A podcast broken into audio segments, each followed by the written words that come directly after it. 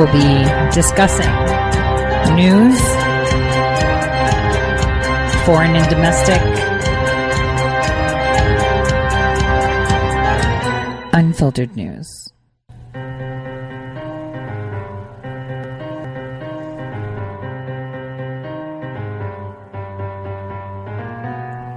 Real news. Menu of palace intrigue stories. Who in the West Wing supports a shutdown? Who doesn't? As if any of that matters or anyone cares or will even remember the names of these people 10 years from now. We will not, because in the scheme of things, this is irrelevant. What matters is protecting the country. Suddenly, every politician in America is claiming a monopoly on the best course forward. We must do this. When they say that, it ought to make you nervous. They can't all be right. Most of them can be self righteous, though, and they are. Here's New York Governor Andrew Cuomo, who most of the time has been credible on this subject, but today explaining that if you don't support precisely the kind of quarantine he supports, you're trying to kill his mother. My mother is not expendable, and your mother is not expendable, and our brothers and sisters are not expendable, and we're not going to accept a premise that human life is disposable. Human life is not disposable, lectures the man who just signed a law legalizing abortion until birth. All right. Take a deep breath, Governor. In a moment like this, talk like that, overstatement, hyperbole, is not helpful. The last thing we need is another dose of moral blackmail to add to the long list of those. What we do need instead is honesty, and the people on television are not helping most of the time. Most of them just believe what they're told by sources they think they agree with, and then they repeat it to us. At this point, they're not even asking the most basic questions on our behalf. And here's the most basic question of all, which we should ask What is the shape of this epidemic? And the truth is, we don't really know. The government isn't doing large scale randomized tests of the population. Thanks to the serial incompetence of our health establishment, we still don't have enough tests to do that. This means we have no real idea how many Americans have been infected so far. There's no baseline for our measurements of anything across a population of 320 million people. We can't know exactly how easily coronavirus spreads. We don't know the physical effects on the average infected person. We don't know the death rate. Flatten the curve? We're not sure what the curve really is. And that's not our opinion, by the way. It's elementary science. At this point, it would be very helpful if the people trying to influence policy admitted all of this straightforwardly instead of pretending at high volume they've got some cure that will absolutely positively work. They don't know that. They can't know that. Informed guesses are the best they have. Let's not lie about it. And by the way, this isn't an argument against quarantines or shutdowns or whatever we're calling them, but it is a reminder to proceed with humility and honesty at all times.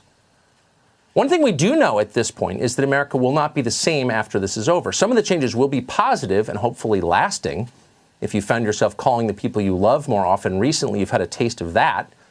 But there'll also be problems to fix, a lot of problems. Here are three that we'll be following on this show, because at this point they seem like the biggest threats America is likely to face once this virus passes. And the first of those is a global depression. Already you're hearing Twitter pundits scold anyone who worries about the country's economic health, as if that were the same as carrying water for Wall Street. Lives are worth more than share prices, they scream. And of course, they're right. Lives are worth more than share prices, but it's not really about share price. The finance moguls are going to be fine no matter what happens to the economy. Not much likely change for poor people either. They will remain poor. But the middle class, the middle class could be wiped out by what we're watching right now. The service industry, middle management, small business, independent contractors, people like those make this country work, and more important, they keep it stable and they're the ones in deepest peril tonight. A lasting hit to the middle class would be a catastrophe for everyone, rich or poor. You don't want to live in an impoverished country with a thin layer of rich people at the top. That's a recipe for suffering and for never ending political volatility. It's the story of much of the world, so we know that for certain. And suddenly, for the first time ever, it's a possibility here. And our first priority has to be preventing that, or our grandchildren will regret it deeply. The next concern going forward is China. Now, China ultimately is responsible for this virus, literally, which they hid and they lied about and are lying about even now. But the threat extends far beyond the current pandemic. It's entirely possible, sadly, that the Chinese coronavirus makes China stronger in the end, even as it weakens us in America. China already has a deeper manufacturing base than we do. It has a far larger population. Soon it will have the biggest economy on earth. How long before theirs is the world's reserve currency? That would be the end of American economic dominance almost instantly. It's entirely possible that we could wake up a few years from now and find China in charge. Do you remember the revulsion you felt, the gut level revulsion you felt as you watched NBA stars sucking up to the Chinese Politburo? That could be all of us. Now, we've been headed to this place for a while. The crisis going through could be enough to push us to the next place. Disasters often accelerate trends that are already in progress. You think they're going to change everything, but instead, they just make things worse in the very same way. So, what is the plan to stop China from taking advantage of the chaos they've unleashed and we're suffering through? We ought to have a plan for that. We need to. And finally, as we do all we can to fight this pandemic, we should make sure that we don't lose the most important part of our birthright as Americans. And we know what that is it's the right to think and say what we believe is true. Freedom of conscience may be undervalued right now, but it underpins everything we have. It is the foundation of a free and a decent society. It's under attack by politicians, but most dangerously, it's under attack by multinational tech monopolies. At this very moment, Twitter has decided to control what you're allowed to know about the coronavirus. Other tech companies have done the same. Twitter is deleting what it calls, quote, misinformation about the pandemic. Some of it is, some of it isn't. The actual data is a moving target. There aren't many certain facts about coronavirus. So censoring people who say unusual things probably isn't going to get you to a solution, but they're doing it anyway. And yet at the same time, Twitter leaves Chinese state propaganda untouched. Every day, if you're following, you'll notice the Chinese government spokesman claims that coronavirus actually originated here in the US. That's totally untrue. But none of these lies have been taken down by Twitter. Keep in mind, Twitter is banned in China, but they're still doing China's bidding. What does that tell you? It tells you that, you know, a lot of people don't know that the Epoch Times is owned by China. It tells you that you have no idea what's going on. It tells you that in this bill, the Republicans allowed them to fund mail in voting with no ID, by the way, no ID, no ID. Yes, are you listening? No ID. Gave themselves a raise as well. This is what I want to hear. I want to hear, bring me the bill, and I want cameras on when he takes that bill and looks at it and everyone's waiting for him to sign it, he's gonna be like, hold on, I just got a phone call. And he tweets out, sorry, I can't sign this bill. We were printing checks last night. That's what I want to hear. That is what I want to hear. I want our president to do exactly what he's supposed to be doing. And he's going to say, veto, checks are being printed. Sorry, this is rubbish. That's what I want to hear. That's what we all need to hear because this is destroying the United States as it is. There will be no more United States. And I'll tell you what the timeline states five regions in the United States. Yep. And that time should have shifted 20 years ago when hints were being dropped, when things were going. But you know what? Maybe we can take care of that because 43 has got a serious coin to pay. 43 has got a serious coin to pay. Serious. Serious. And I don't care what anyone has to say about that. That is the way it is. It should have shifted when 43 took in. It should have shifted and you know they mitigated and mitigated and hurted everyone there. So this is what I want to hear. Sorry, veto. P- checks are being printed and mailed off right now. Because this is just wasting too much time. Next week rent is due and I got to help my people. I got to help everyone. You know, at this point, he should take over, um, you know, punishing any credit companies that are reporting negative credit reporting for people that can't make uh, on make their bills on time. Did you, by any chance, get your cell phone for providers any notification that says, "Hey, you get a free months of you know of service. You're only going to pay for like if you purchase game stuff or whatever because coronavirus." Did you hear any of that? They have tons of money. Have you heard any of that? No, because this is all a charade. And you could say whatever, but this virus, I told you, is highly specific, and the statistics are speaking for themselves. Yes, if you're a boomer, yes, if you have underlying conditions, that includes me, right? I have underlying conditions, right? You're going to be more susceptible just like you are to the flu, uh, because the majority of the people that uh, succumb to the flu are two categories very old or have been vaccinated for the flu, period. So 100% of the victims of the flu uh, that are not uh, people of a compromised immune system have been vaccinated. So I'm just going to make that very clear. And those are statistics from the CDC. So as they control information and not tell you about coronavirus and causing this sensationalism, they're rubbing their hands together, giving them raises. They're getting a raise through this bill. And they're also making sure that there could be election fraud because they know they have no leg to stand on. They're putting forward Dementia Joe, who, by the way, is suffering uh, from a starvation of melatonin glands. So the, the thing that you need to just focus on is how this is going to play out. Listen to your president, and I am very looking forward to him. And I hope he does this because this is a 49% as I speak now probability of him vetoing the bill.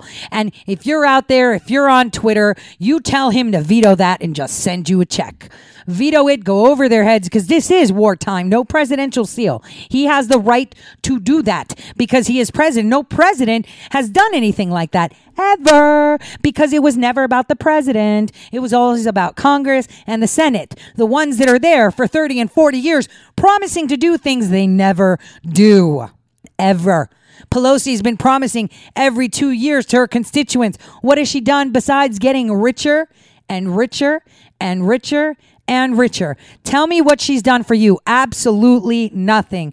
This is where I want him, like a juggernaut, to say no.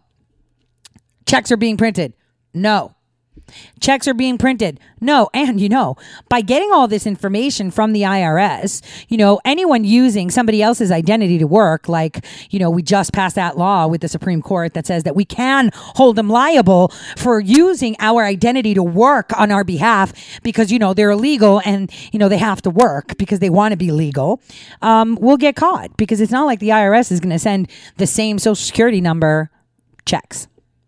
So this is where it comes down to it. And those people that are too, that make very little income in order to be able to file taxes, you know, if you do less than what you're supposed to, or if you're on retirement or disability pay from the military, some people don't file taxes. You don't have to because it's under the threshold. Well, when that happens, all you have to do is submit they'll have a site where they're like submit us your information and we'll get a check out to you if you haven't filed taxes for 2019 for whatever reason. So whoever hasn't filed their taxes you know won't get a check and maybe they have to go another way. And if they haven't filed taxes because they don't want to pay taxes that they might owe you know they can file their taxes and then get their stimulus check. And this is a stimulus for the economy straight to the people. I mean come on. Executive order december 22nd 2017 uh, well 21st 22nd depends on how you see it. That was signed. So we have coffers that are full with money. Let's get this done. No more playing around. No more, you know, dilly dallying, you know, because it seems really odd that the numbers for the flu victims has remained stable in an escalated position, right? But COVID 19, you know, is just seeing a spike now, obviously, because everyone's being tested. And maybe some people with the flu that were already compromised are getting COVID 19 too. So um, I wonder if social distancing didn't work for the flu, it's obviously not going to work for COVID 19 because the trend is still there for the flu. And, huh, when I saw the president tweet out flatten the curve, I'm like, who else did that? Oh, wasn't it all the celebrities demanding to flatten the curve? And I'm like, all right, so we're a week after they say it. So what's happening? Specificity again. This is where I'm going to take it. Specificity again. And panic, of course. Listen to what um, our PEPFAR Fauci, who absolutely adores Hillary Clinton, knowing her underlying conditions. So now we know she's sick. Uh, you know, had to say about, hey, maybe we should just remove the bans. President Trump says he has set a goal for getting the economy back on its feet. He told our own Bill Hemmer he wants the country back open by Easter Sunday. That is April 12th. But to be clear, top officials on the White House Coronavirus Task Force call that timeline aspirational. I think we're looking at a timeline. We're discussing it. We had a very good meeting today. Uh, you know, if you add it all up, uh, that's uh, probably nine days plus another two and a half weeks. It's a period of time that's longer than the original two weeks. So uh, we're going to look at it. We'll only do it if it's good, and maybe we do sections of the country. We do large sections of the country. That could be two. Kristen Fisher is live at the White House this morning with details. Good morning, Kristen. Good morning, Ed. Even if President Trump pushes forward with that stated goal to end or ease these nationwide social distancing guidelines by Easter, remember, governors could continue to impose statewide stay at home restrictions. And Dr. Anthony Fauci, he's saying that he's advising President Trump that that Easter date needs to be flexible. You can look at a date, but you got to be very flexible. And on a, on a literally day by day and week by week basis, you need to evaluate the feasibility of what you're trying to do. No one is going to want to tone down things when you see what's going on in a place like New York City. I mean, I mean that's just you know good public health practice and common sense. But the country is a big country. So, in the coming weeks, we could see some parts of the country open up while the hardest hit cities and states staying somewhat or partially closed down. But Dr. Fauci says in order to do that, the U.S. needs more data. It needs more tests, which the U.S. just does not have right now, even though the country's testing capacity is rapidly ramping up. As Jonathan was reporting, the epicenter is now unquestionably New York City. And at yesterday's briefing, the White House advised that anyone who recently left New York City needs to self quarantine for 14 days in an effort to contain the spread of the virus to other parts of the country. In a tweet this morning, President Trump said, I'm working very hard to help New York City and state, dealing with both mayor and governor and producing tremendously for them, including four new medical centers and four new hospitals. Fake news that I won't help them because I don't like Cuomo. I do just sent 4,000 ventilators. But New York Governor Andrew Cuomo, he says that he needs far more than 4,000 ventilators. Governor Cuomo, Cuomo says he needs more like 30,000 ventilators. Mm. Ed? Big issues ahead. Kristen Fisher, thank you for starting us off. 30,000 ventilators. That's a lot of ventilators, you guys. And on average, people stay on a ventilator for 24 to 48 hours. So that is an enormous amount of ventilators that makes you kind of wonder like what's really going on here because it's it's pretty incredible.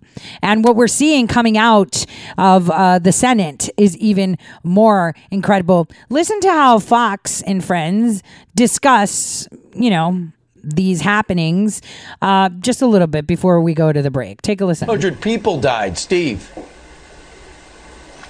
Meanwhile, Brian, New York City is the epicenter of the outbreak with nearly half of all American cases. The White House task force now urging anyone traveling in or out of New York City quarantine yourself for two weeks wherever you are.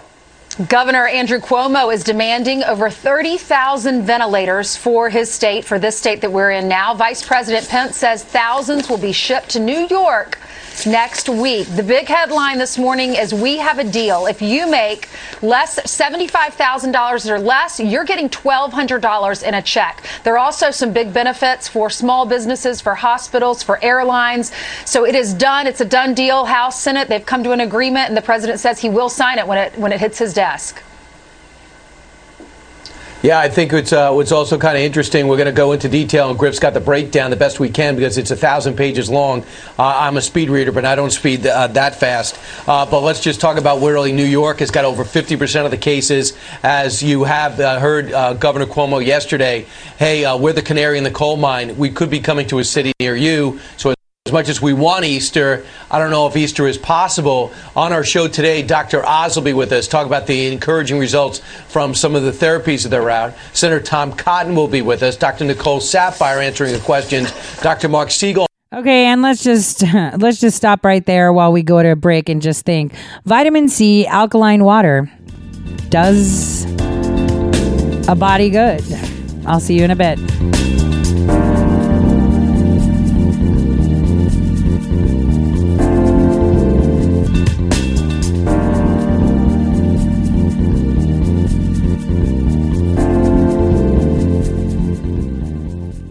Right, welcome back, everyone, to the Tore Says Show. Now we're going to continue where they're talking about this two trillion stimulus package, and listen to what they're telling you.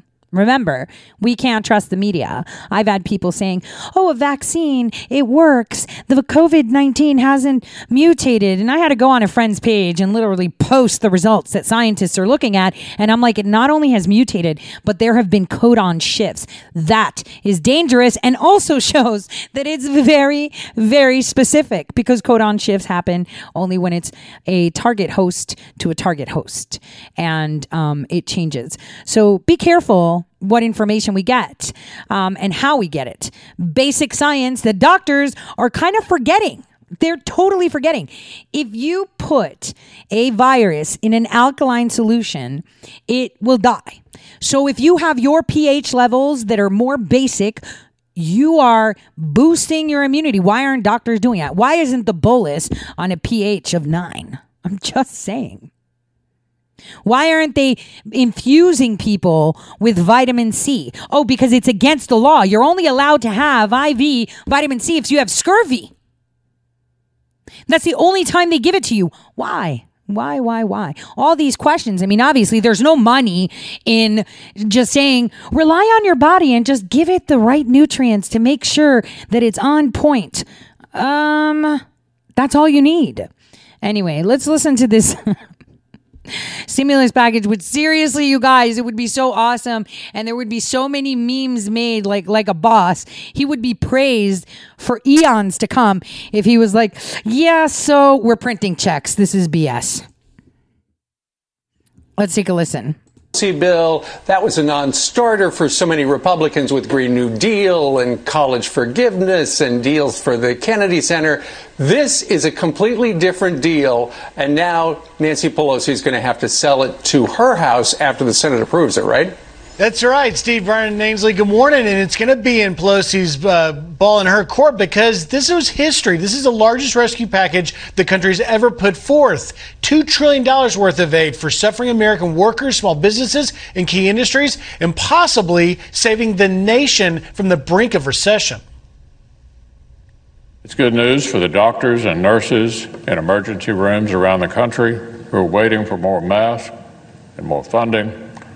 It's good news for families all across America. At last, we have a deal. We call it unemployment compensation on steroids. Every American worker who is laid off will have their salary remunerated by the federal government. Now, the text of the bill has yet to be released, but here are the key components we expect. The rush to, of direct checks to Americans, expanding unemployment assistance, emergency loans to small businesses, stabilizing key national industries like the airlines, and strict oversight for large corporations. That means no stock buybacks for CEOs. The actual numbers will come out once it's finalized, but expected to go along these lines 500 billion for corporate liquidity, 350 billion for small businesses, 150 billion for state and local governments and 100 billion for hospitals. Plus, what everyone wants to know how much those direct payments will be. We expect it to be around $1,200 per person for those making up to 75,000 a year, with a reduction thereafter until a cap in 99,000. Now, Treasury Secretary Steve Mnuchin, who led the negotiations for the White House, says the president was pleased and will quote absolutely sign this deal. What Speaker Pelosi does with it, we'll have to find out. Now, she has a couple of options. She could do a quick voice vote uh, pass pass just what the Senate did. That's dangerous because it only takes one member to shoot it down. Or she could convene uh, the House on Thursday or Friday and vote on it. Or she could, as you mentioned, Steve, try and move on her own $2.5 trillion package, which has a lot of objections from Republicans already. Steve Ainsley Brian? All right, thank you, Griff. You know, we, we've been talking all week about the president with that tweet, basically summing it up to say that the cure can't be worse than the problem itself. The problem is coronavirus, but people are laying off employees, people are staying at home, they're not out and about, and they're not spending money in the economy. So, what does this do? It injects nearly $2 trillion of aid into our economy to, pre- to prevent a recession. Larry Kudlow says the stimulus might set us up to rebound this year. This legislation is urgently needed to bolster the economy, provide cash injections and liquidity, and stabilize financial markets to get us through a difficult period, a difficult and challenging period in the economy uh, facing us right now, but also to position us for what I think can be an economic rebound later this year. This package will be the single largest Main Street assistance program in the history of the United States. So one of the things that uh, I, I, look for the details, and as I mentioned, it's a thousand pages. We don't know if that whole jamming those Green New Deal projects and funding for the Kennedy Center and uh, solar panels is in this bill. The one thing Democrats will say, "Hey, we gained on this," is they expanded unemployment insurance. Number one, and number two, they got money directly to the state. So I think that's important. I can't imagine uh, that not being something the Republicans didn't mind giving in on. But the big thing too is both sides agree in 2008, a lot of this money was given out and there was no governance. Now there's going to be oversight on it that will stick around for a few years to make sure things go to the right people, to make sure corporations give it to their workers and the airline industry and other industries. I expect everyone expects the president to sign today, but there's extra money for places like $17 billion, I understand, for things like the cruise industry and casinos that need to be saved. And the president's already said, I want that included. Steve Mnuchin uh, seems to have done yeoman's work, uh, but we'll get to see the details as the day wears on. And we'll see a vote at noon and possibly uh, a, final passage at some time today and look for the market to skyrocket, uh, guys. Well, it looks as if you know, there, so there are these two bills floating around. There's Nancy Pelosi's bill with the Christmas tree stuff in it, and then there's there's the uh, new one from uh, negotiated by the Senate. That's the one they're talking about. That's the one that probably has the best chance of passing because so many Republicans are against all that other stuff. Give it to their workers and the airline industry and other industries. I expect everyone expects the president to sign today, but there's an extra money for places like 17 billion dollars. I understand for things like the cruise industry, casinos that need to be saved. And the president's already said, I want that included. Steve Mnuchin uh, seems to have done yeoman's work. Uh, but we'll get to see the details as the day wears on, and we'll see a vote at noon and possibly uh, a, a, final passage at some time today, and look for the market to skyrocket, uh, guys. Well, it looks as if you know, there, so there are these two bills floating around. There's Nancy Pelosi's bill with the Christmas tree stuff in it, and then there's there's the uh, new one from uh, negotiated by the Senate. That's the one they're talking about. That's the one that probably has the best chance of passing because so many Republicans are against all that other stuff. Uh, and regarding the oversight, it looks as if they're using the TARP program as the model, where there will be, uh, the Republicans have agreed to, there will be an inspector general, there will be a board to go ahead and okay everything. But it's important to the president, and if you were watching the Fox News town hall yesterday, you heard him say that he essentially he would like America to reopen the economy by Easter, which is uh, took a lot of people by surprise because as the number of cases skyrocket rocket here in the New York City area, it's like how are we going to do that? Nonetheless, the president feels confident. Watch this. We're opening up this incredible country because we have to do that. I'd love to have it open by Easter. Okay, I would love to have it open by Easter. I will I will tell you that right now. I would love to have that. It's such an important day for other reasons, but I'll make it an important day for this too. I would love to have the country opened up and uh, just raring to go by Easter. Okay, so notice that he said, I would love to have the country back up and running by Easter. You have so many critics that are saying, hold on a minute. What if we're not ready at Easter? Then we'll reassess. Calm down, everyone. We'll reassess then. He hopes that we will be back and running in Easter.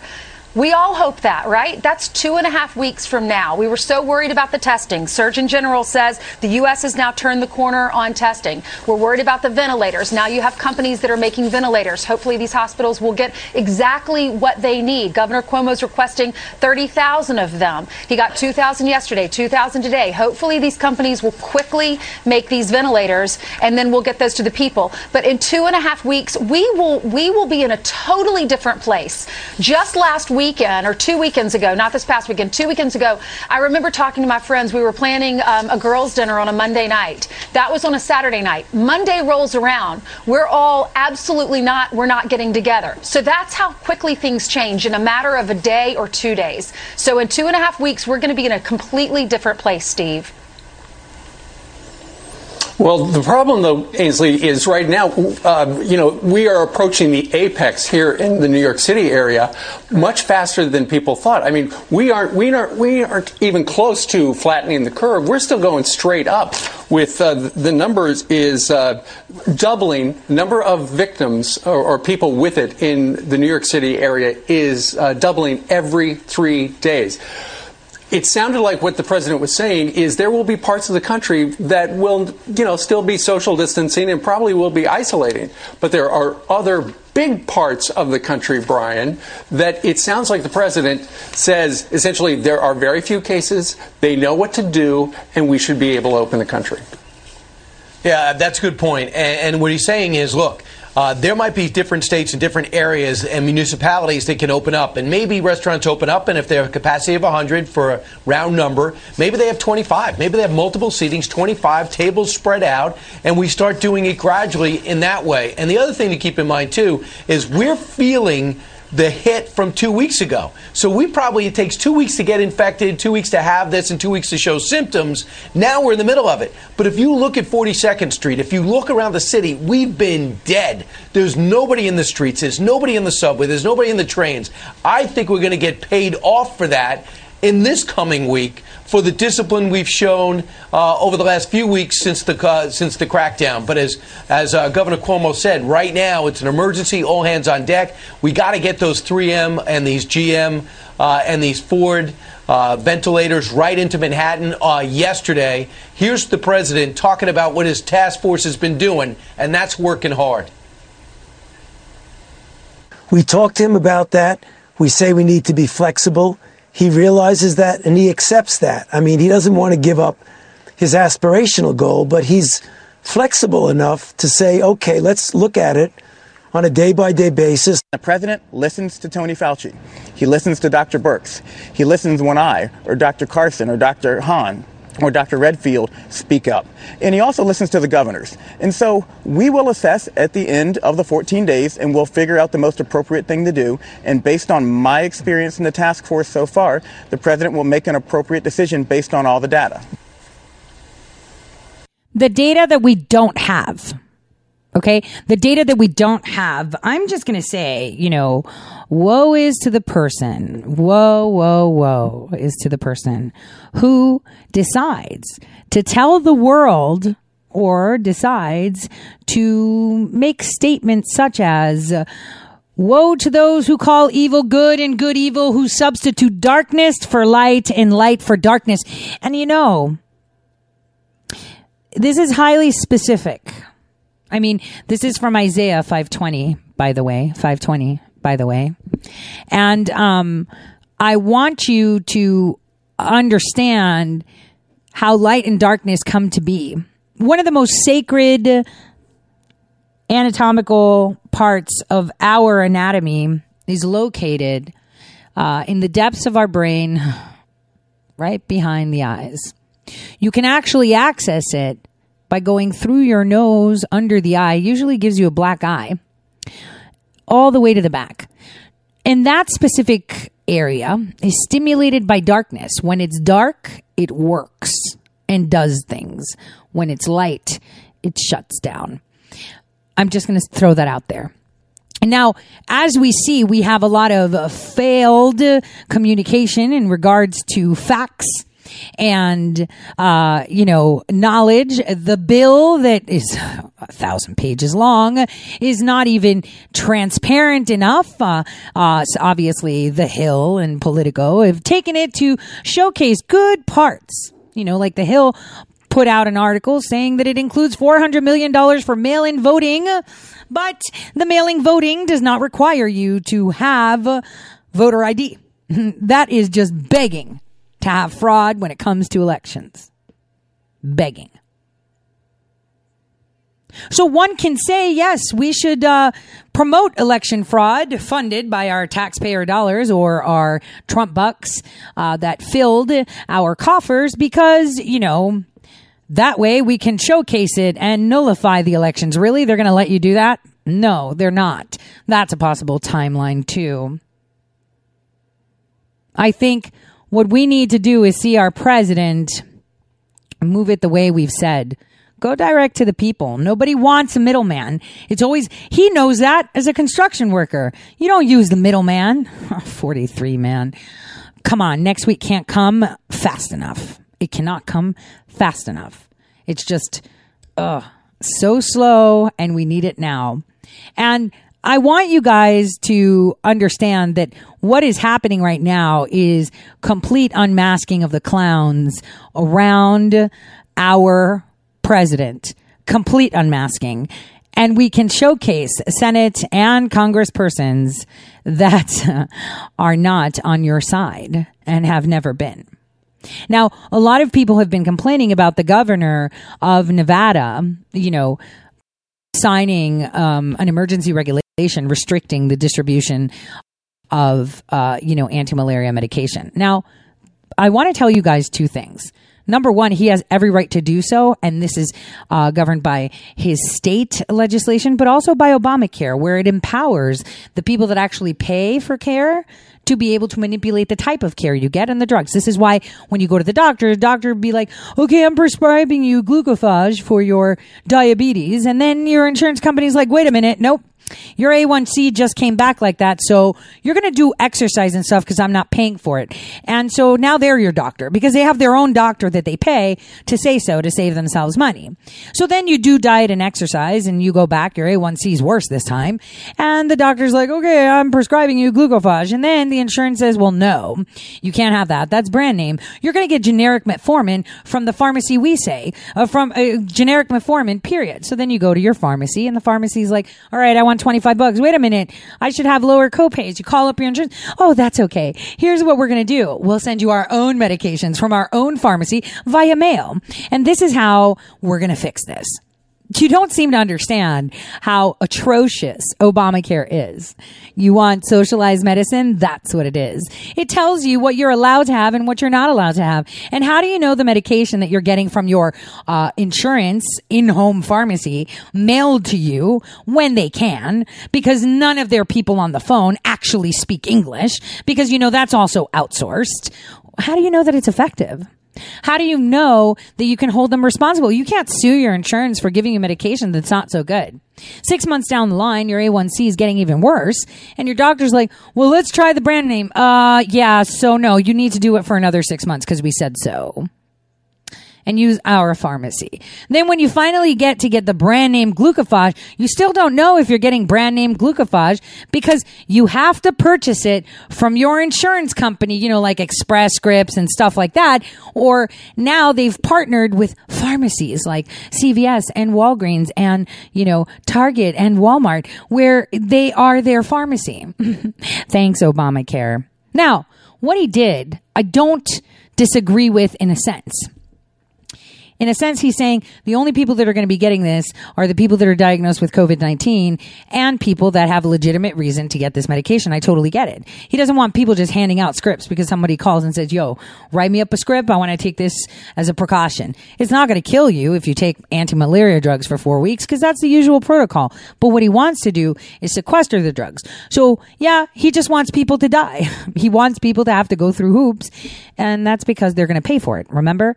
Uh, the state is going to be submitting to FEMA, and they can't make money off of that because they submit receipts to get paid, and it's not going through this wide Medicaid waiver where people can line their pockets. So this is uh, this is a hot and cold type situation. Hot on the fact that it makes us really pissed off that someone would go ahead and do this but cold on the fact that, hey, you know what? He's just protecting himself because he knows his money is going to be spent. But also, it's Sin City. So we're going to see a rise in that over there. Um, coming up pretty soon. You think New York is bad? Wait till they start rolling out the real tests. So, and the real statistics and the real facts. You're going to see just how highly specific this is. I mean, news of celebrities and royalty getting this virus and 60 cardinals getting this virus, not highly specific, right? It's, uh, it's rubbish. It's a conspiracy theory, right? That is what they tell you. And then people are relying on what? Chinese data? Like a country's going to tell the world that they're failing or that they had something that they did wrong. Uh, rule number one in business is you always blame it on somebody else. That's the way it always goes. So this is how it goes. Now, this bill that they're pushing is not helping at all. It's not. They're stalling, they're dragging their feet, they're adding things that are not supposed to help. And here's another thing. Did you know that there are some places that are actually banning the ability or they're suspending people to apply for conceal and carry permit applications? And even though they're being, you know, processed, um, you know, they're pretty much saying that they're suspending it. This is happening nationwide, not just, you know, oh yeah, this, nationwide. Nationwide. So they are suspending anyone going in to try to get weapons. And this is happening in North Carolina like crazy. And that's it. And one specific county in North Carolina, Wake County, has suspended pistol and concealed carry permit applications until April 30th. Are you kidding? Why would you do that? Why would you deprive people of their Second Amendment right because of coronavirus? Because coronavirus isn't what they're telling you. That's why. Or else people wouldn't get, you know, documents that say you're exempt, you know, because of your work. They wouldn't say that. Tons of jurisdictions around the state of North Carolina have suspended applications for permits of the guns during the pandemic. Why? Oh, they're worried about looting. Oh, because it's not about the virus, right? That's the thing. That is the thing. Uh, people in Florida are applying for things and not getting it. Uh, several um, places in Pennsylvania, I mean, damn, these commonwealths, right? Uh, are doing the same. You have to wonder. So, under this COVID 19, you have your county sheriffs and your governors literally flatlining all your rights that are afforded to you by the U.S. Constitution. You don't have free speech. You're not, allowed, you're not allowed to talk about coronavirus. You shouldn't even call it the Kung flu. And not only that, they're telling you, oh, you don't have the right to privacy. You need to come and we need to DNA sample you and we need to know everything about you. You know what? If you test positive for COVID 19, they're going to want to find out who and where you went, right? That means they're going to confiscate your phone. They're going to find every single location you've been to, every single email, every single text, every single call, every single little bit of information about you. And they're going to document that. And then they're going to trace it back to all these people and then go knock on their door if they fit any genetic profile that they already have on file and say, come with us. This is how it happens. They are railroading right over all your rights. They are sparking flames everywhere. and yet people are uh, concerned about, you know, rubbish things like a staycation. When the president should just stand up and say, "Psh, checks are being sent. I'll play. You want to play? Let's play. Because sometimes you have to let the enemy think they're winning because that is exactly how they destroy themselves. But not by signing this. No mail in ballots. No giving themselves raises. How do you slip in a raise for yourself? When you're supposed to be handing out money to the people, this just goes to show what their priorities are. It's not rocket science. I mean, what is your priority? To help those that are poor or to make sure that your middle class doesn't fall into the poor? This is how you create two classes, the elites and everybody else. Everybody else. They want digital currency. Yeah, you get poor credits. We get hard cold cash, which by the way are both funny money. I mean, fiat currency from Federal Reserve, not backed by anything, is play money digital currency is just a way for you not to be able to even hold on to it. Want to make a bet that that digital currency can't convert to dollars? Because huh. they want to track the poor people. So they know how to eliminate them and keep them away. You said something about coronavirus. I'm docking you some credits. Wait, you didn't do what I told you. You didn't go to where I told you to get food. I'm docking you some credits. You're not allowed to have paper dollars. You're supposed to have credits. Are you not seeing this? Yes, the president responded to our reportings, right? ID 2020 pushed back. But what's the point if we're giving him all, all the tools to do it? And the only thing I can tell you with no, you know, qualms is that I trust him 100%. So as he's dancing and tangoing with the devil, I have to assume that he's got a better coach at ballroom than they do. And his better coach is a bunch of people that can access flies on walls and can see ahead no matter what. Now, for those of you that are my subscribers, before we go to the break, I wanted to tell you that I am, I have, I am transferring right now a file that's going to explain a little bit about what a fly on the wall really means. And this kind of goes hand in hand with frequencies uh, that we did in the previous one. Now, there are tons of audio files that I've put up on Subscribestar, but for some reason, they're not going. So I'm just going to take it as a signal from God that, hey, maybe it's not supposed to happen right now. So when I'm allowed to, I'll publish those, right? I just have to say, okay, system error that even Subscribestar doesn't know why. So I'm just going to leave it and say, okay. I'll let him be in control. I'll see you guys right after this short break.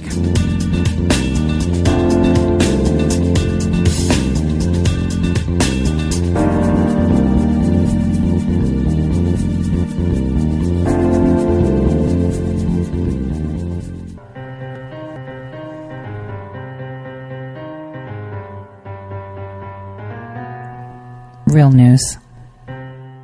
Welcome back, everyone, to the Tore Says Show. I'm your host, Tore. So I'm going to start off this second hour kind of talking about uh, what I have been saying, which is how these governors are getting all these powers. I demonstrated through the state of Ohio how the governor never signed anything, and it was the medical director, and how we're giving powers to these dictators, all the way down to your mayors. Keep in mind, and the reason I said this is because you're going to see a different face of the people that you've put in power. Soon you will have the mayors of your little town saying, wait a minute, you know, hey, Subway, you know, franchisee, I've said that you need to abide by the stay in place or you're not supposed to work. I'm just saying, not Subway because they're supposedly open because they're food. Let's pick another one. Ah, Christmas shop or Easter shop. Oh, it's Easter and you're selling Easter eggs. You're not an essential business. So you're not listening to me. So I'm cutting down your power, your water, everything. That is how they will. How do you feel knowing that they're ready for the, how many of you, let's just be honest, have seen, oh, we're just changing the gas pipelines even though there's coronavirus going around in your neighborhood, how much street work is being done. And one might say, well, you know, it's, uh, it's fine. It's because there's less people on the road. So they have time to do road works. Are you sure? Are you sure? Because this is all part of their stupid little plan. And when people start to see past it, they'll understand exactly what the president is up against. I say it all the time that this president, you cannot even fathom what he goes through. Sometimes I, uh, when I'm in thought and I do not like to be in thought, being dead honest, where you're silent and you're just laying on your bed, sitting on your couch, staring into nowhere and you're thinking, right? The one thing I want people to know is that this man wakes up every morning taking a double take when he sees that glass of water next to his bed. This man has been surrounded by experts, right? Experts that are trying to em- eliminate him. He is the front man for a huge push to liberate. This is all or nothing right now and it is going as fast as the speed of light. This is just how intense this is. It is going faster than the speed of light. And we are unable to see most of the things that are happening because it's moving so darn fast. By the time you are able to digest one thing, uh, here comes another. Hospitals preparing for wave of patients. Nah, man this COVID 19 is a bioweapon that was deployed under the guise, and it was something intended for evil that came back to good. Now, I urge all of you at some point to just try to sit in thought, empty your mind and sit in thought. And try to imagine that you are on the moon and you're looking down. Think of what some random person is feeling right now, this, that, totally spiritual, right? The reason I tell you this is because there are wars being fought so silent right now. So silent. This invisible enemy is right under your nose and it's not the Kung flu. We are seeing Americans that are going full. This is one of the biggest shows you are watching ever. Just grab your popcorn, do what you can do best, and hunker down and pray that all the people that are holding this man up to support us can continue to do so. He's getting help from really magical places. Okay, if you want to think of magic because it's coming down to it. And as we get inspired by hearing of stories of people packing lunches for our truckers and, you know, making masks, I mean, I'm really glad that we're boosting businesses like My Pillow to make hospital masks and I hope they continue to and they get a contract for it because good small businesses like My Pillow, which is a small business, deserve that. They all deserve that. All of them. They deserve to have that ability. I want you guys to just think of how it is coming together, how they're moving it together, how they're pushing it together, and where they're penning you into. They're putting you in a pen. They're marshaling you into a corner. This marshaling you into a corner is a real thing. They're not playing around. And you're going to start hearing stories about mayors and governors shutting things down. Here, here is a live um, Senate vote on the two trillion uh, coronavirus thing. Take a listen to this. Hold on, let's let's get this going. Oops, there we go. And let me put it on for you. Here we will rise together. We will do it united. We will do it because we in this country know how to overcome great challenges.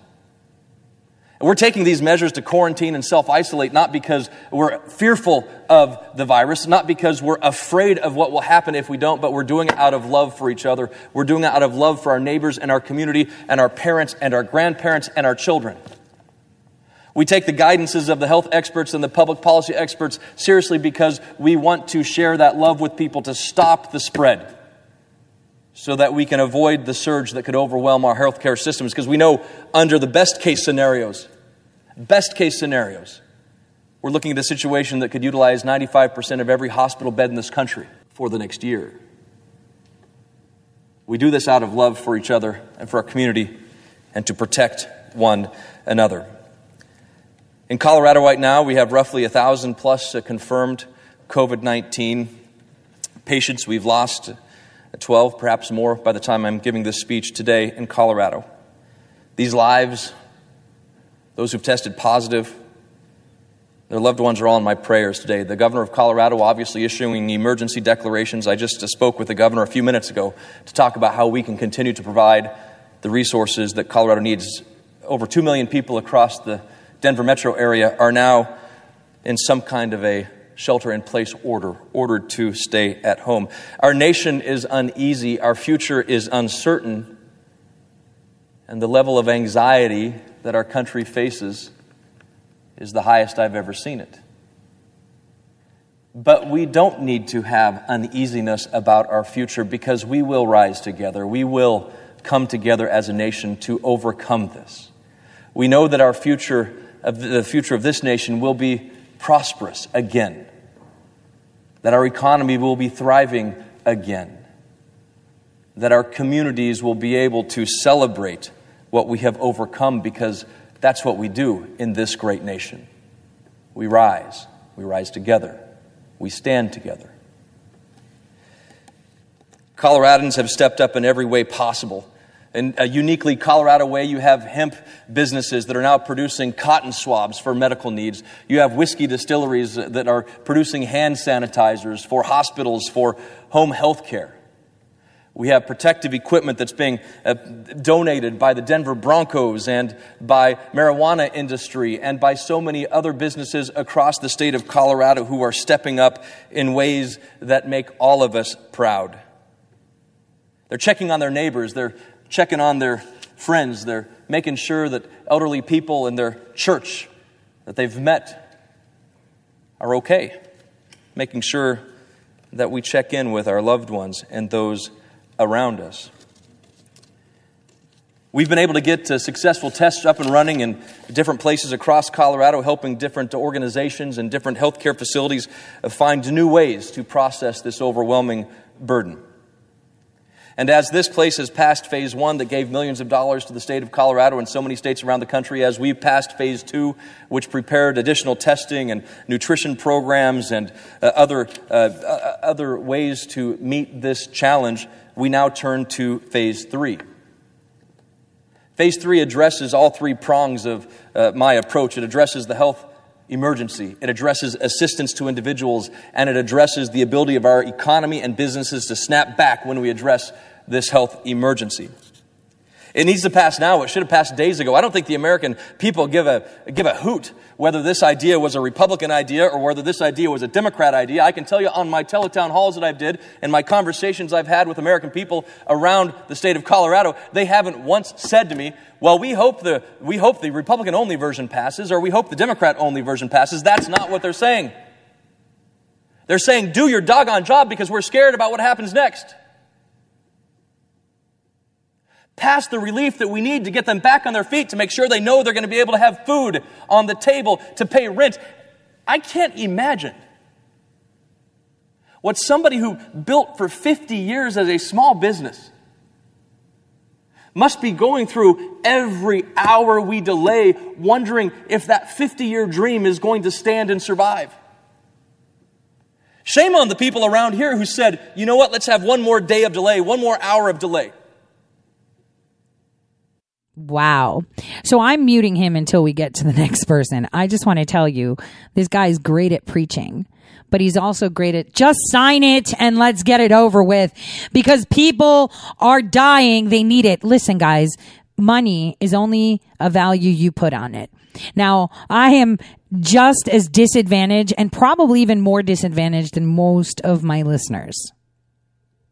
Indeed. Now, this doesn't mean that I would be willing to throw the nation under the bus because I'm in need. God always provides. I just want to say that the Senate, as they're giving their speech, are surrounded by the Greek key. It's very important because flies are very specific on certain walls. And um, that is something that you should just be paying attention to every now and then. I told you guys in 2018 about the fiat system, gold and silver. Think about it. How many of you are in debt? I mean, I'm a debt slave, aren't you? I am. All of us are. Debt slavery is how they run things. I've told you about the IMF and they trade in debt currency. You're the currency. You, your whole body, you as a being is a currency. When you realize that, a lot of things start to make sense. How do you completely reset the economy? How do you eliminate the power that we have given to funny money? How do you eliminate the power you've given to those people right now telling you, oh my gosh, everyone's so anxious. They worked 50 years to have their corner shop and it's being shut down. And we just need to pass this really quick, no matter what else. At least we get them some money with a middleman. Think, how can we erase debt? Will the debt be paid off? Can we just take it from all the rich people and use their own funny money to pay off our stuff? That's how we've been filling up our coffers. But this has to be done in a legal way. Erasing debt, though, to other nations that have done legitimate investments isn't the right way to go about things. I mean, Russia was the first that um, did it.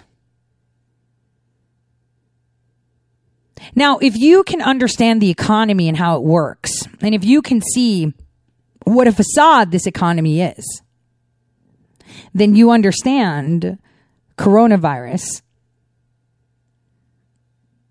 and what impact it's having, not just to us, but for everybody around the world. Advertising. So, I, you know what? For some reason, you know, Facebook really wants me to go on a diet or to work out more. They keep shoving this barre. Like I'm a ballerina. I'm like five foot nothing. Uh, class is constantly in my feed. They're weaponizing your insecurities against you to make you focus on other things rather than focus on what you need to be doing. People are more focused on the messenger than they are the message always, right? Always. I'm super victim of that. I mean, do you know what? Do you know how many journalists out there right now, right now, are publishing articles and writing things from tips they get, which happen to come from maybe me? And how many of them don't publish stuff?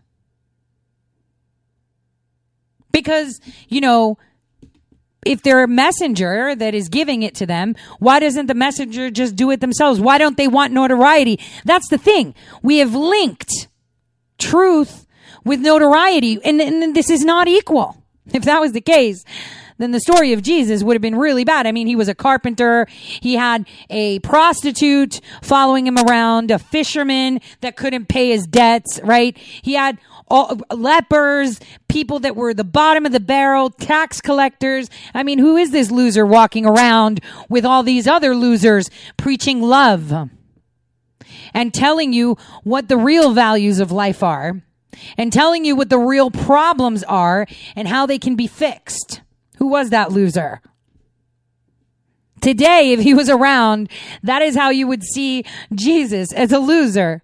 Look at, you know, I don't care if you're a prostitute and you're suddenly a good person. You were possessed by demons and suddenly you see the light. you have all this baggage, man. I don't know. You don't even have a blue check mark. Who are you? I'm sorry again. Say it again. That's the problem. You have been conditioned to focus on that. You have been conditioned to listen to what they tell you, to follow the masses. How many of those people that were stoning and spitting and hitting Jesus as he carried the cross and the cross that he bared wasn't even his, it was yours? How many of them? Tons. Do you think any of them regretted it? Possibly. Possibly. But they felt that they had the right to do that because that was the general consensus. People of notoriety were telling them what is true and what is false. And even though the most craziest of trials happened where a guy that was a murderer was let off aside from this man that did nothing but preach love. We're seeing it in front of our eyes. Not saying that, uh, you know, Trump is Jesus. I'm just saying in general, the world is doing this on all fronts. Silencing those that give the simplest answer, the best answer, and the most peaceful answer to promote those in a virulent way, to promote hate this is the problem. Uh, I've said that anatomically, and you know, this should be actually, I think I'm going to post this now. I'm going to record this after the show hopefully if I don't get a conference call because you know I have to work to make a living. And with coronavirus, my hours are have completely staggered. Um, I'm assuming that when travel starts to happen, they're going to be insane. But I, I think I need to do this. I should tell you guys about that anatomical feature that is activated by darkness. The most important one that we don't know how to use when there's light. Uh, this is like the worst thing ever that there are people around concerned. I'm concerned. I'm concerned of my bills. I'm concerned of everything. I am there with you. I am very concerned. I'm concerned for those that are more well off than me. Those that have businesses and properties that have to collect rent and they rely on that. I am very concerned for them because they are also concerned for the people that are renting and, and, and using their businesses and assets. We should all be concerned for them. Because without people that have businesses, assets, You wouldn't have a job to fulfill your role as a debt slave as we all are because we're all working to make money because we believe that money will only help us survive. And that's something that we've been told time and time again. And that's okay. This is the reality that you have taken on. This is a reality that we've come to accept. The only way that we can stimulate this to be channeled into another way is by not allowing them to pass that which they seek. It is through advertising that they make you sick. It is through advertising that they recruit you for what they want. These people are sick. Literally now. They will use everything they have against you. Everything. And they will use your weaknesses and your your biggest fears. I mean, what's what's not scarier than an invisible enemy, something that you can't see? That every time you push that elevator button, open that door, go and pick up food, how do you know that the person who cooked it didn't cough all over it? You don't. You know, I am so disappointed that my church doors are closed. I have to watch services because for me, right now, is the 40 day Lenten service. My Easter doesn't start, the Holy Week doesn't start till April 13th, which is the Passover week for the Jews. And so, you know, I have Easter then but we still have services. So today is a very big holiday. And this morning I had to watch the service online and I'm disappointed. Where is the faith that the churches have closed their doors? What are they telling people of faith? That if you come to my house, you will get sick? This should not be happening. The people of faith are also causing you harm and perpetuating this. I do not fear. I know that I'm immunocompressed, compressed, ooh, suppressed, but I'm drinking my alkaline water. I'm eating my, you know, cuties that are high and potent in vitamin C. I've made sure to take my prescription vitamin D2, um, you know, and that's it. And I've laid off my medications, which I shouldn't but on the other hand, I think it's better that I don't. I, I, I may be a little bit more tired, but whatever. I'll pull through because I have faith. And it sounds dumb. Oh, well, we've heard other people that have had faith and died. Okay, so. The thing is, how do you decide to live? We can't say we have faith, but live as if we don't have faith. We can't say we trust the plan when we're responding as if we don't trust the plan all of your tweets, all of your messages, all of your support, your emails, everything go toward that. They show where you really stand. Yeah, I'm just like any other human. I also have those questions. I also have those frustrations. I also feel that. But on the other sense, I also in my core believe that if I relinquish control, I'm going to be fine. You're going to be fine. We're all going to be fine as long as we believe we're going to be fine. The stress from the response that we are getting and the actions that people in office are doing is causing more damage than the actual supposed situation. And I don't care how much flack I get about it because I've got over two years of radio shows to say, well, show me where I've been wrong. Oh, well, RBG. Well, are you sure about that? Because that's all going to change. I told you SCOTUS Gate is going to be one hell of a party. One hell of a party. And by the time the end of May comes in, we're going to be having blooming flowers with a whole new panel. I've told you that. He is going to be leaving office, right? After he's changed every single justice except for one. I've told you that ages ago. And I stand by it. Like, find something that I haven't said that hasn't come. And I, I, I, I tickle that and, and urge you to. Told you about Africa, told you about AI, told you we got to watch for China, but you know, told you about Venezuela before it even, anyone was even talking about Venezuela because it's all out there. You're just not able to see it. Maybe your quantum computing has not been accessed yet. You are a genius. Everybody is a genius. We all have the same, well, with some variations, DNA makeup. We're all starting to see, we're all starting to wake up. And we're starting to see the pieces of the puzzles come together. It's one puzzle. We're going to see so many nasty people hoarding toilet papers and, you know, baby stuff and everything. They're going to be arresting people for hoarding this stuff to show you how some people actually act. It is going to get really, really ugly by the end of this week. But next week, it's going to be pretty insane. I mean, the wolves are out. And there's only so much a wolf can do when it comes out. You know, there's something that tomorrow I'm going to talk about. Tomorrow I'm going to talk about this. And I'm going to tell you about a specific, um, specific organization. And I've been kicked offline again. Gosh darn it. So, a specific organization. And this organization is one that not a lot of people have heard about. Well, we've heard about NXIVM. We heard about Epstein's little Lolita Express. And we're going to go straight through the commercials.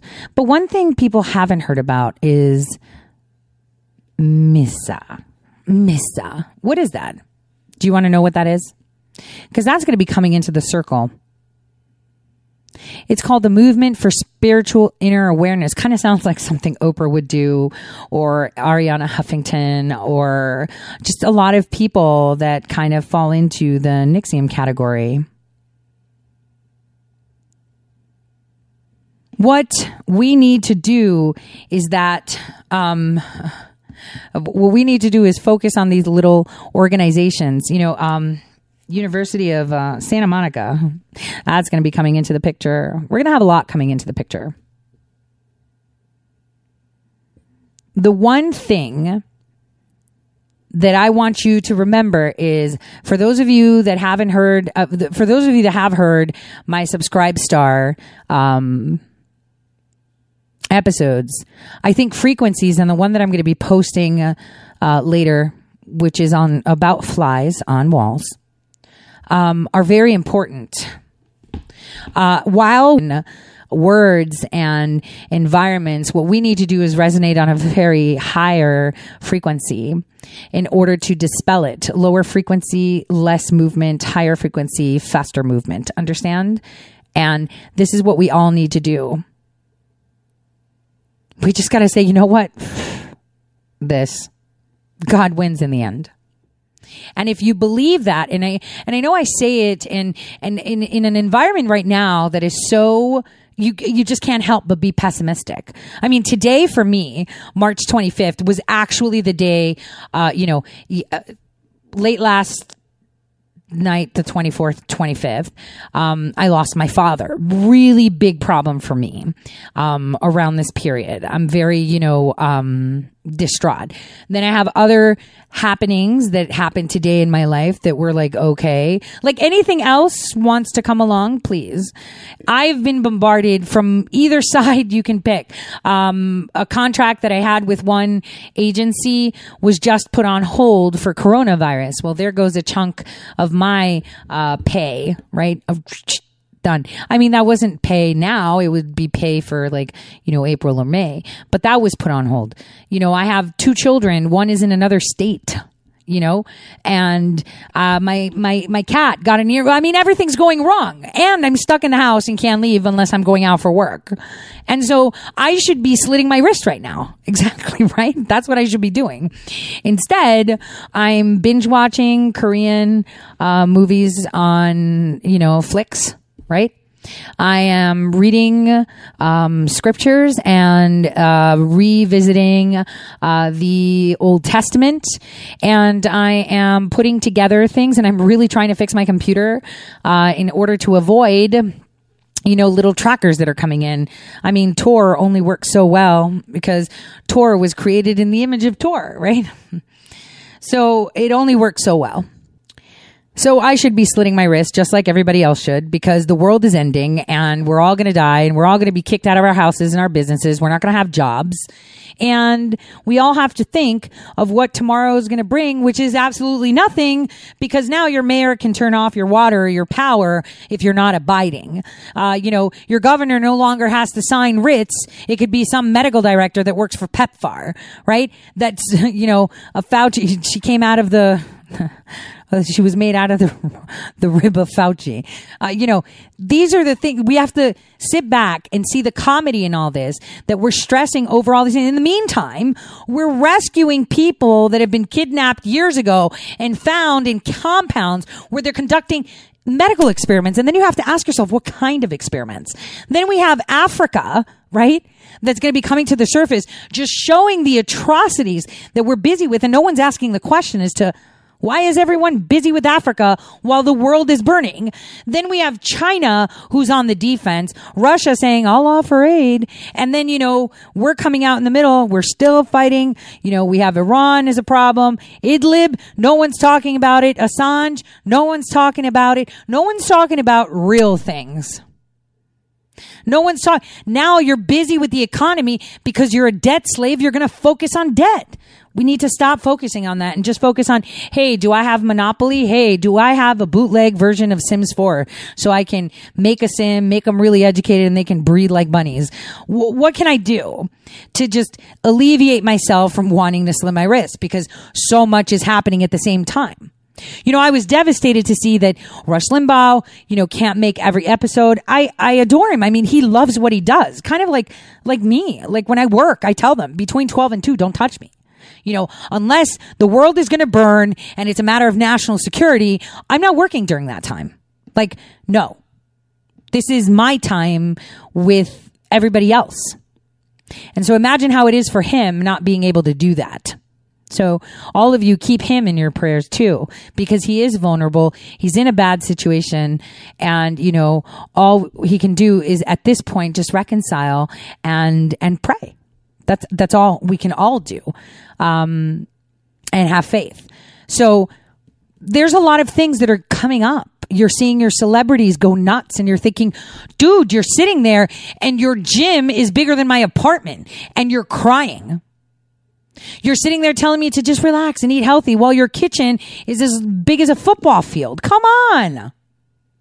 Oh, I'm locked inside. Yet you have, you know, a tennis court in your backyard and a swimming pool in your backyard and trees and bunnies and flowers and whatever. But you're telling us how horrible you, ha- you have it. This is the atrocity that we have to see. We have to see the difference. We have to start I mean, take this time and, and, and read a little bit.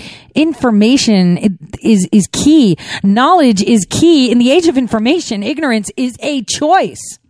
It is a complete choice. Uh, you know, I was happy to see during the break that, um, one listener uh, actually saw a commercial and i've been telling you guys about these commercials where you know they're researching um, things and they're using specific drugs. So um, i retweeted his tweet and he said i've been researching on rh negative blood and adrenochrome altered dna and i saw this uh, for the first time. Bloomberg at the end of the video, and the cabal is using Q against us. It says, freaking me out. I can't seem to get anyone to help me dig. And here's where people are like, all right, let me help you dig. And here he is where he's pulling out the antigen binding sites. Remember, I've been telling you the receptors have certain sites. And it clearly puts it down there, um, how, you know, guys, I want you to understand that molecules, right, are codes. Cell signaling is talk between cells. They create what we call signaling cascades. From the minute something sits on your antenna, you know, the actual molecule bends and kicks and binds and creates energy and moves and alters until it gets to the nucleus, which is the brain of that cell, to ask it to do something. This very specific cellular signaling will blow your mind. I remember when I was working in one lab, there was this huge chart that I had um, across uh, my desk, and you know, I know this professor got his big fat grant because of what I gave him, and I didn't mind that he didn't give me and you know, didn't put my name down or anything. I didn't care because the problem is, uh, you know, with doing that is that it takes away from what it can be. It restricts you know, people from moving along. And as I was seeing it, for me, it looked like a game. Oh, here's the problem. We have nitrous oxide generated here. So we got to look at that. And I just said that on the snide, just pointed out because my, my superpower is realizing patterns and putting information together and generating information from that pattern. Now, as a kid, it was just puzzles and understanding how to fit things in a room. Like you'll never catch me off guard where I can see a room and I'll go somewhere, I'll buy the furniture and it'll fit. Um, totally good at perception, spatial perception. That's like my superpower. And I guess maybe that's why, because I can interpret patterns, I'm good at languages, right? Maybe that's why they like me. Maybe this is why they recruited me. But these are things we need to be looking at. Your body, the way you work, the way your cells come together in unison is a, a, speech. It's a dance. We're all moving together. We're all vibrating together. You are not a solid human being. If, just because you see your fingers and you touch them doesn't mean that they're there. They are literally just a bunch of cells that probably aren't even touching. That is reality right there. That is undisputed science. Yet we see it as such and we dispute facts. In every single cell right now, there's tons of information going through. The minute you lift your hand, put it down, type, move your pocket, do you know how quick that is? That's a really quick response. That's almost faster than the speed of light, you would think. Because they all are harmonious. It's like a ripple in the water, but it's instant. And this is how information is processed too. You are now being bombarded with so much information. You don't know what to make of it. And like Tucker said in the earlier segment that I played, I mean, we, we don't even know what the facts are. We're just being given stories. And then we have Twitter and Facebook and YouTube curating to tell you what you can, what you should and shouldn't listen to, even though they don't even know the facts. That's because they want to confuse you. They want to put you to the side. They want to put you in a box with your debt and to focus just on that. Focus on just short vision. You know why people have problems with their eyes lately? Obviously, it's we're watching screens more and doing whatever. But more so is is that we don't focus on things far away. So if your eyes are bad, like for me, I just went to the eye doctor and they were like, "Yo," and I was like, "Whoa, how did that happen? No wonder, no wonder my glasses aren't working." I realized it's because I'm spending a lot more time in the past, you know, three years, uh, indoors on a computer doing things. So I've made it a habit now to not wear my glasses and stare out my window where I have an uninterrupted view and I can focus somewhere really, really far. And I'll be on the phone, um, you know, talking and I'll just, you know, on a conference call, interpreting, doing whatever. And I'll be looking straight out the window as far as my eye could see. So that way I can retrain my eyes to work properly. I hope that example helps you on other fronts too sometimes, you know, like I said, I like to tell you stories bec- instead of telling you direct because then it's no fun. Nobody thinks. The one thing I can tell you for sure is that you're fine.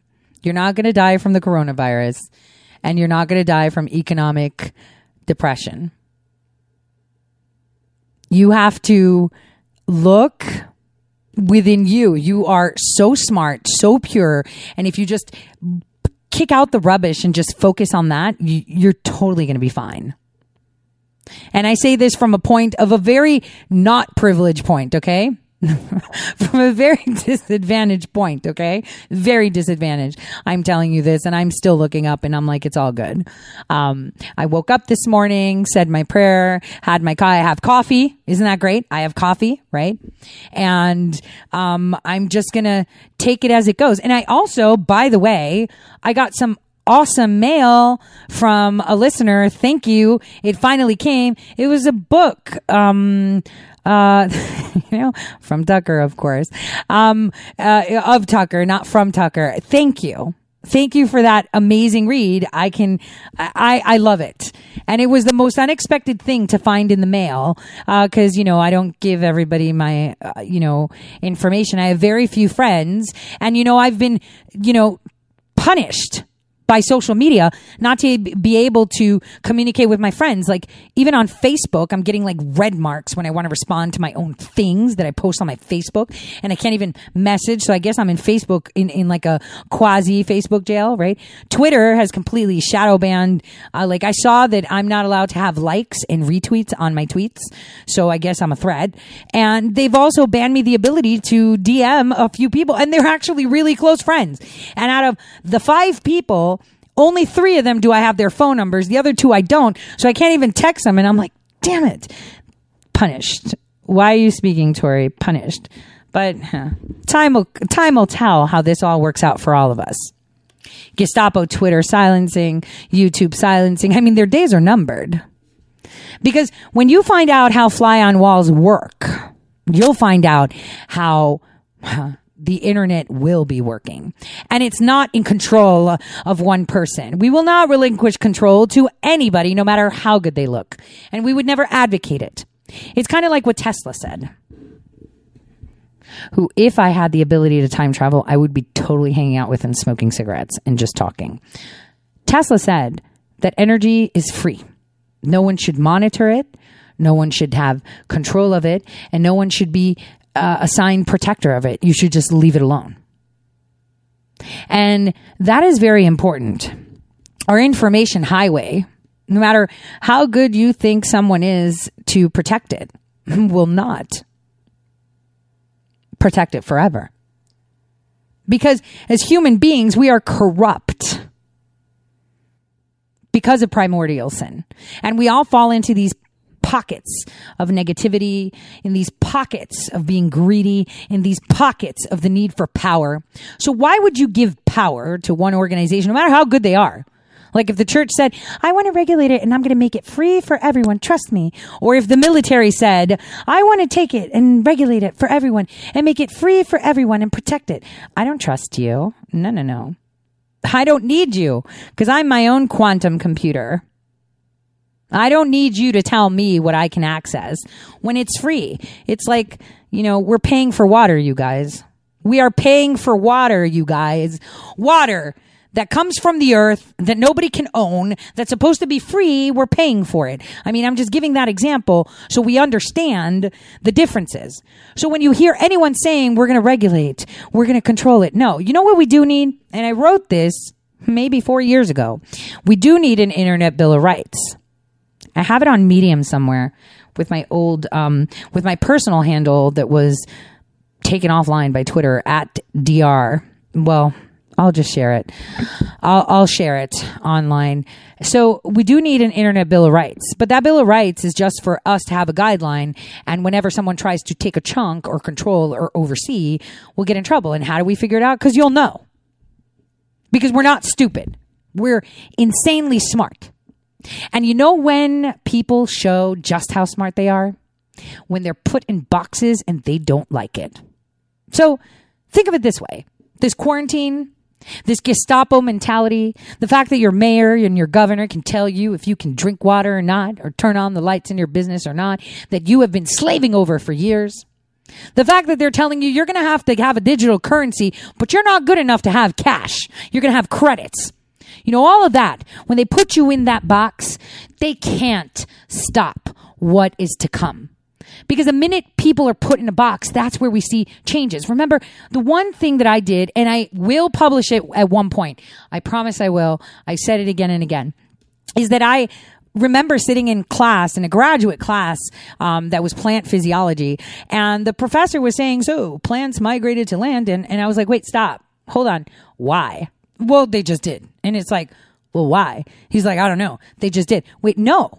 Nothing changes its environment or its situation without pressure.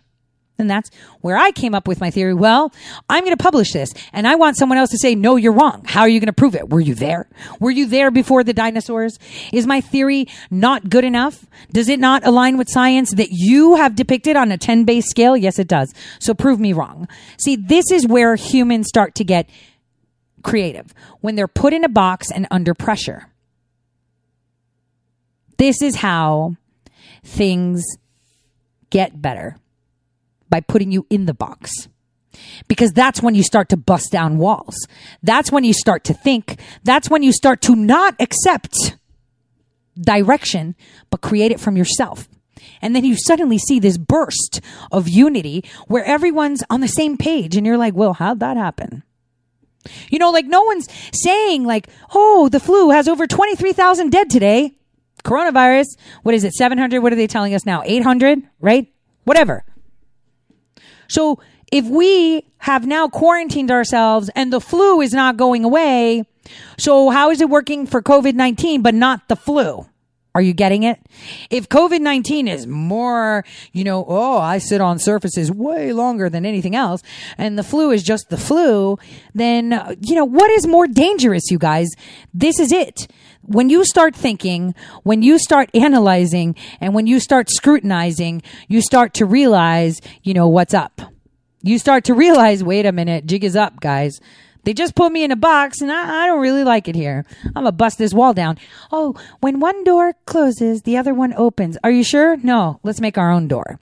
That's the way people think outside the box. You need to think outside the box. And that is exactly it because that's a majestic way of thinking things. We didn't need 12 people to tell us what to do. We took it.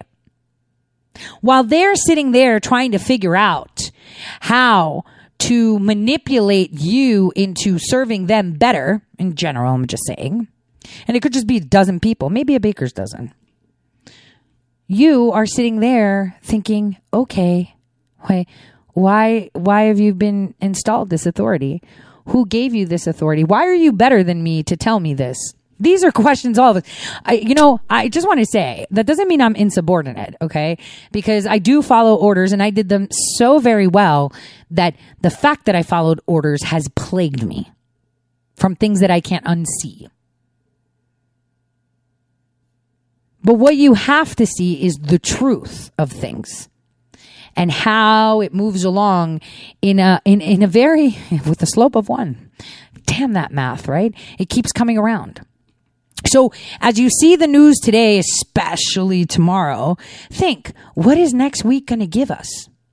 What is next week going to provide us? You know, I'm, I don't, I, I'm not getting paid for any of the stuff that I'm saying. Like even when I talked about the little toilet, the Tushy Bucks, um, that supposedly I'd get like 10% off if like 100 people bought a Tushy. So I just want to say it. One thing I urge all of you, you all have phones and you don't have to be Christian in order to see it. I want you to download an app called The Chosen if you haven't already. And, um, I told you this before. I just want you guys to see it. And I want you guys to see it from the perspective that I've told you that even if something good was in front of you, you wouldn't even recognize it. Even if truth was spoken to you, your ears can't even recognize it anymore. Your eyes can't even see it anymore. They're telling you what you have to think. They're pushing it out for you. So could we have, you know, some tests that happen tomorrow that alerts us and tells us things. I mean, I, we just need to think. We're testing a lot of people for this COVID more than any other nation, and we still can't catch up with their victims, right? so we're doing more tests than everyone, right? We're not even catching up to their numbers, even though we're like super, super testing, right? What are we, what are we getting to right now? Where are we going to? The truth, right? So if we know that the, the truth is coming and they know that it's coming, what are they going to do? Keep you a little bit more hindered, make you feel a little bit more scared, push on that, right? They're going to push on that. Listen to this. Out of that wage uh, up to $10,000 uh, from the, as a tax credit in order to bring back those workers. Well, for some small businesses, that may be a better option than what I've outlined before in regards to the, the two, two and a half months of, of, uh, of, of aid based upon payroll. you have a choice. If you can do better under retention credit, it's a new credit, use that credit. If not, use the other. Small businesses are given more flexibility. Thank you, Senator Wyden, for uh, helping us. I'm also going to acknowledge Senator Warner, who was very instrumental uh, in, in getting that provision uh, adopted. So, Madam President, you see there is a whole range of, uh, of tools in here to keep small businesses operating, paying their workers so they don't have to reinvent their employment their employers, employees after this crisis is over, that they can keep qualified people uh, employed, they get the paychecks, and our economy is ready to get back into shape. Now, there, there, are many other provisions in this bill, including the cash payments under the IRS, $1,200 per taxpayer, that will help in this regard. When you put this all together, this is a robust package no, it's not. He's lying to you. It's more debt. It's more misery. Just cut the checks. Forget these clowns talking President Trump. Just cut the darn checks. You know, and even though my feed is going in and out, like many people are telling me, don't worry, I'll upload it. And you have iHeart, Spotify, and we can thank WH Tempest, who's finally stopped traveling. So he'll be taking over on editing stuff. Some of you may have noticed that the uh, extra portion that I did and I added I had it like on two files, and for some reason one file wasn't playing and and the other one wasn't at some point. It's because he took them down when he actually stopped somewhere and was like, "Oh my god, this is such a hot mess. Let me fix it," because I really don't have time, and I know people are like, "What do you mean?" I don't. Like I am that person that you know I don't have time. I really don't have time. I'm either on the phone or I'm busy on the back end doing things. And you know, it's really hard to do things on the back end when you have eyes everywhere and ears everywhere. It's super hard, super hard. Let's just put it that way. Very hard to, to just put information out there because everybody's watching, you know, I mean, you have to assume that everyone's still watching. I know it's sunset, but maybe it doesn't sunset for everyone. But this is the thing what we need to understand is that it's all moving as like a game of chess. That is what we have to see a game of chess. And you're the pawns, but you're also the ones that control the bishops, the ones that control the king and the queen. The pawn is one of the most important pieces on the chessboard, not the king nor the queen, it's the pawn. Because the pawns are the ones that make the sacrifice in order to help the king go and the queen go. Because it's when you get to the other side that you can use that pawn to what? Level it up to a rook or whatever, right, guys? That you've lost. So when playing chess, and I love to play chess, but I really like backgammon more. Literally, guys, I still go on that lame Xbox Live thing where I play backgammon with people, but the majority of them are damn Turks. and they're so annoying. Super. All they do is talk. Hey, where are you from? Age, sex, location. I'm like, whoa, just warp back to the 90s with that ASL question. But it is a game of chess. This is all a game but we're calling game over the minute we decide to step out of that box. And it's usually the messengers we don't like. But don't forget, just like in all times, there are messengers that are, you know, copycats or that are messengers that are trying to create a way of moving the message away from things. Um, so what we have to be uh, is like Tesla information and energy should be free to everyone. No one hoards it. No one's the God of knowledge. No one is the God of energy. No one is the God of drops. There is everyone because everyone is in this as one. Again, where we, where we go one, we go all, right? That's the way it is. We have to stick together in order to do this. So when there's a pulling of power here and there, you have to understand it's not the free stuff we're talking about. Everything is free under God. Everything. And so just trust in the president. You know, don't let them keep lowering your resonation and having you on a lower frequency. I'm just saying, you know, how do you know the numbers that Italy's not reporting are all flu deaths and not COVID 19? You don't. How do you know? You don't. You don't. But you do know who gets real coronavirus. You know, the ones with the blue check marks, the ones with the royal blood next week, Antarctica and Greenland are going to be in the discussion. This is going to be fun. April 1st, rent is due. So let's see how the president will do. On that note, I want to wish everyone a fabulous evening. And um, Flies on the Wall should be up later on. And great thanks to WH Tempest and Nathaniel that has been helping me with the audio. Much love, everyone. God bless.